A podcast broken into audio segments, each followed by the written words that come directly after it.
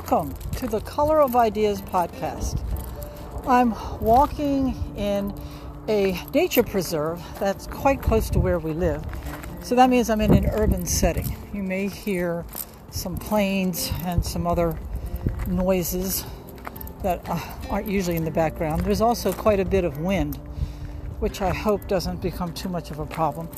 Okay, so today I have two miniature reflections.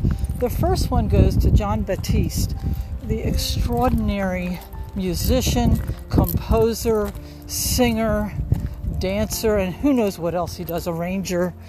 Uh, he won a flock of Grammy Awards this week, and in his acceptance speech, he had some wonderful things to say. The first being, there is no such thing as a best category. I so agree with this. You know, his point of view is we're all unique, we all have something extraordinary to say. And this is exactly why I've never participated in a juried show where they're going to give out awards for first place, second place, etc. I don't want to have anything to do with that. Uh, and I was happy to hear that.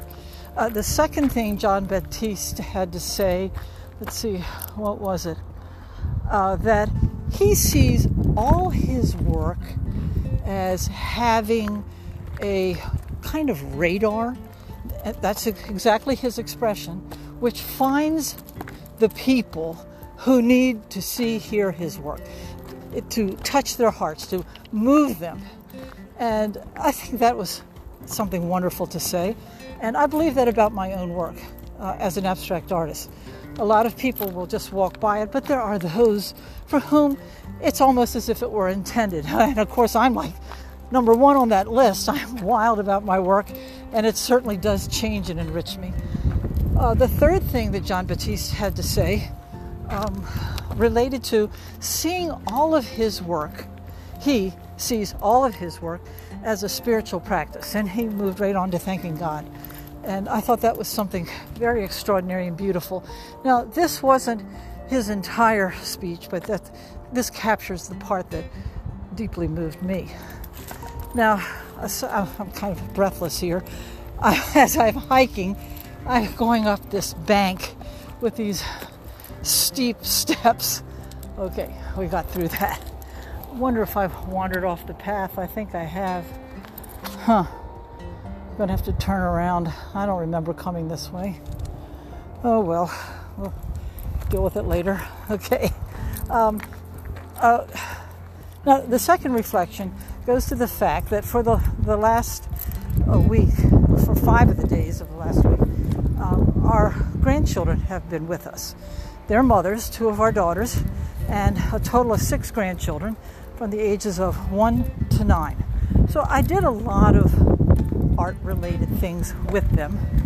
We have uh, quite an unusual set of handmade blocks, and then we have another box of rocks and fascinating chunks of branch and uh, that I've picked up over the years at a number of places, which my husband uses all the time for his own constructions. So uh, let's see what else. It's blocks, rocks, okay, and then I had another construction for them to do where we were all in my studio. I'd cleared off my big work table and because I knew they were coming, and I invited the children to make constructions using anything on the table or anything on the floor.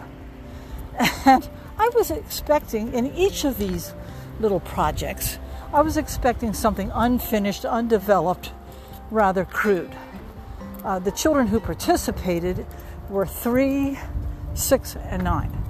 Well, every one of them did work that astonished me just knocked my socks off.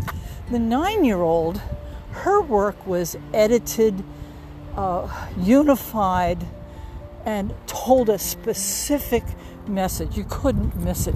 She, without knowing it, was showing me the very inner workings of who she is. That was astonishing.